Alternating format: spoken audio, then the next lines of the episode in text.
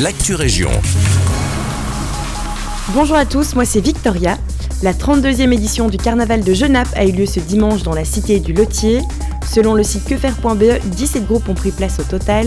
Différentes sociétés de Gilles et paysannes, des sorcières, batteries, géants et autres groupes originaux ont défilé lors du cortège dont le départ était prévu à 14h30. Si vous avez raté le cortège de Genappe, n'hésitez pas à faire un tour au cortège des enfants qui a lieu aujourd'hui au centre de Genappe. Le départ se fera à 16h depuis la Grand Place. Un feu d'artifice aura ensuite lieu à 21h30, suivi d'un brûlage des bosses des paysannes, des chenapans et des gilles. Un nouvel hôpital va ouvrir ses portes à Nivelles en 2030. L'hôpital sera construit par Elora, un groupe hospitalier belge, et sera situé à proximité de l'autoroute Nivelles-Nord, au sein du quartier de Bois de l'Hôpital. Le futur hôpital aura une capacité de 350 lits et places, c'est ce que nous annoncent nos confrères de Sudinfo et L'Avenir. Il s'agira d'un complexe hospitalier moderne et innovant, équipé de technologies de pointe et offrant une large gamme de services de soins de santé.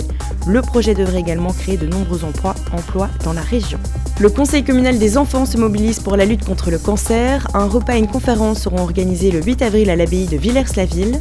Le Conseil communal des enfants de Villers-la-Ville prend de nombreuses initiatives depuis plusieurs années pour soutenir le Télévis.